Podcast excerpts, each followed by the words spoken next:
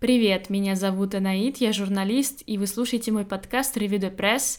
В этом подкасте я рассказываю о мировых событиях прошедшей недели и объясняю, почему они важны, предоставляю контекст и делюсь своими наблюдениями.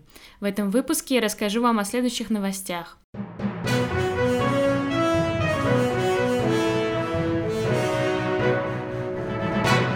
Иран продолжает свою программу по обогащению урана. Какими могут быть последствия этого решения? Во Франции разгорелся новый скандал сексуального характера.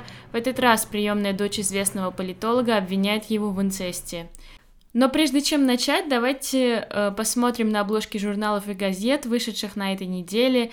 Э, она, безусловно, запомнилась э, событиями в США. 6 января сторонники Дональда Трампа ворвались в Капитолий, в то время как Конгресс готовился официально утвердить победу Джо Байдена на президентских выборах, и в результате беспорядков погибли 4 человека и были ранены 14 полицейских. Конечно же, медиа всего мира отреагировали на беспорядки. Британская газета «Метро» пишет на своей обложке «Анархия в США», в то время как «Нью-Йорк Daily News» решила ограничиться всего одним словом в своем заголовке «Осада». На обложке Daily Telegraph мы видим заголовок «Демократия в осаде», тогда как Time э, решила выбрать заголовок «Демократия под атакой». Французские медиа также отличились э, при выборе заголовков для своих обложек. La Voix du Nord пишет «Хаос в Вашингтоне», тогда как французская Libération, известная своими необычными заголовками, выбрала английское выражение «Very bad trip» для своей передовицы. Лизико также отличились при выборе заголовка. Они пишут «Байден у изголовья ошарашенной Америки».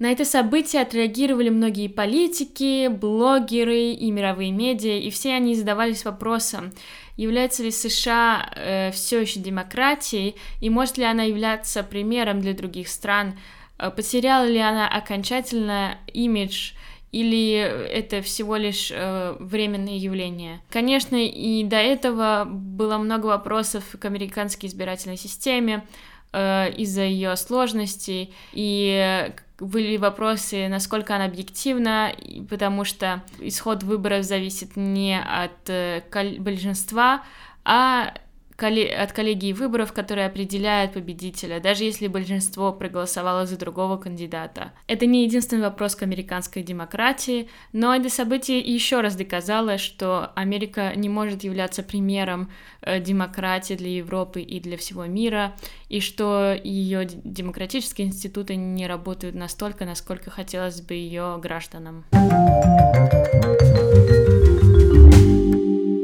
Следующую тему многие медиа выбрали для своих передовиц на этой неделе. Это вакцинация. Вакцинация надо ускоряться, пишет Ля du Президент спрашивает, почему Франция отстает, и Либерасьон снова отличилась креативным заголовком. Она спрашивает, как колоть быстрее. Как вы, наверное, знаете, некоторые страны уже начали вакцинировать своих граждан, и мы можем наблюдать некую конкуренцию по количеству осуществленных прививок от коронавируса. Э, в лидерах на данный момент э, э, мы видим США, Китай, Израиль, Великобританию и Арабские Эмираты. Франция не входит в число стран, которые прививают быстро и много, поэтому французские медиа задаются вопросом, откуда это промедление и что сделать, чтобы прививать своих граждан быстрее. На этот вопрос я нашла несколько ответов. Прежде всего, это касается логистических проблем. Вакцину Pfizer нужно хранить при минус 80 градусах, и это предполагает наличие специального транспорта, э, который с помощью которого можно транспортировать вакцину, но даже при наличии данного транспорта есть возможность испортить э, вакцину при неправильной транспортировке. Это одна из главных причин, почему Франция прививает настолько медленно. Другой причиной является поставки вакцины. Надо сказать, что Pfizer получила слишком много заказов, и не только от ЕС, но даже дозы, купленные ЕС, необходимо распределить честно между странами, по мере того, как они готовы. На данный момент при приходит недостаточно доз, и главы стран, и граждане недовольны, поэтому происходит промедление вакцинации. Чтобы решить эту проблему, конечно, ничего не остается, как ждать новых доз. Другую тему, которую мы видели много на обложках на этой неделе, это Великобритания. Она объявила на этой неделе об ужесточении мер против коронавируса. Несмотря на начало вакцинации в стране, количество заболевших продолжает увеличиться, и в том числе э, количество больных новым вариантом коронавируса, который считается более опасным из-за его быстрого распространения. На обложках мы могли видеть такие заголовки. У одного из 30 жителей Лондона коронавирус, пишет Метро. Закатайте рукава, пишет The Sun, на обложке которой фотография того, как человеку в руку вводит вакцину с помощью шприца. Гонка против времени, в свою очередь, пишет Spectator, который изображает вирус в форме часов и два шприца в роли стрелок теперь к главным темам этого выпуска. Первая тема, которую я хотела бы обсудить, это тема, которая потрясла всю Францию на этой неделе. Юрист Камила Кушнер опубликовала книгу, в которой объявляет своего приемного отца, известного французского политолога Оливье Дюамеля, в сексуальном насилии над ее братом-близнецом.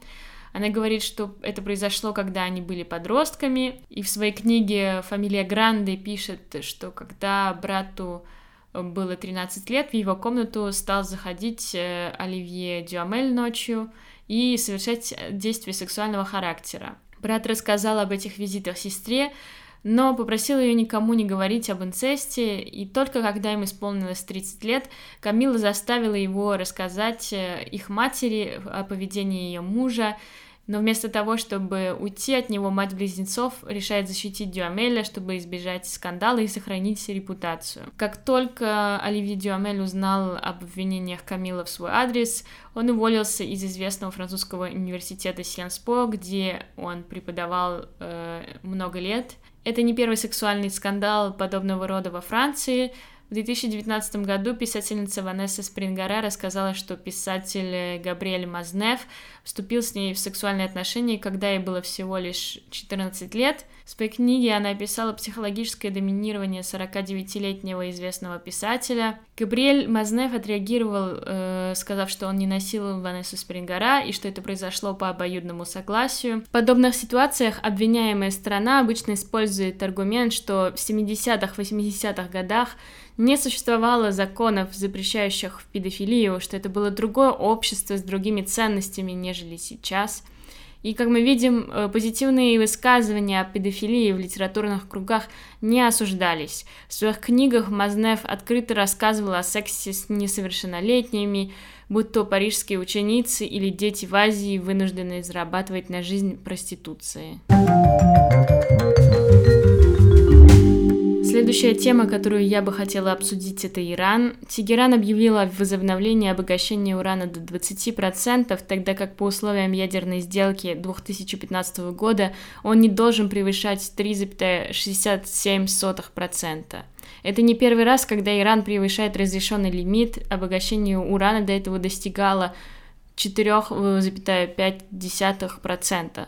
Но в этот раз превышение намного более значительное, и оно беспокоит другие страны. При 90% возможно создание урана, предназначенного для военных целей, то есть создание атомного оружия. И согласно мнению специалистов, перейти с 20 до 90% будет намного легче, чем с 3 до 20. Почему Иран продолжает нарушать условия договора с 2019 года?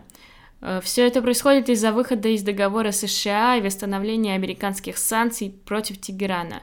Что важно на данный момент, это то, что сделает Джо Байден, когда вступит на пост президента 20 января. Во время своей предвыборной кампании Байден уже говорил о намерении вернуть США в ядерную сделку и восстановить отношения с Тегераном, так что политика Ирана будет зависеть от того, удастся ли новому американскому президенту наладить диалог с Исламской республикой.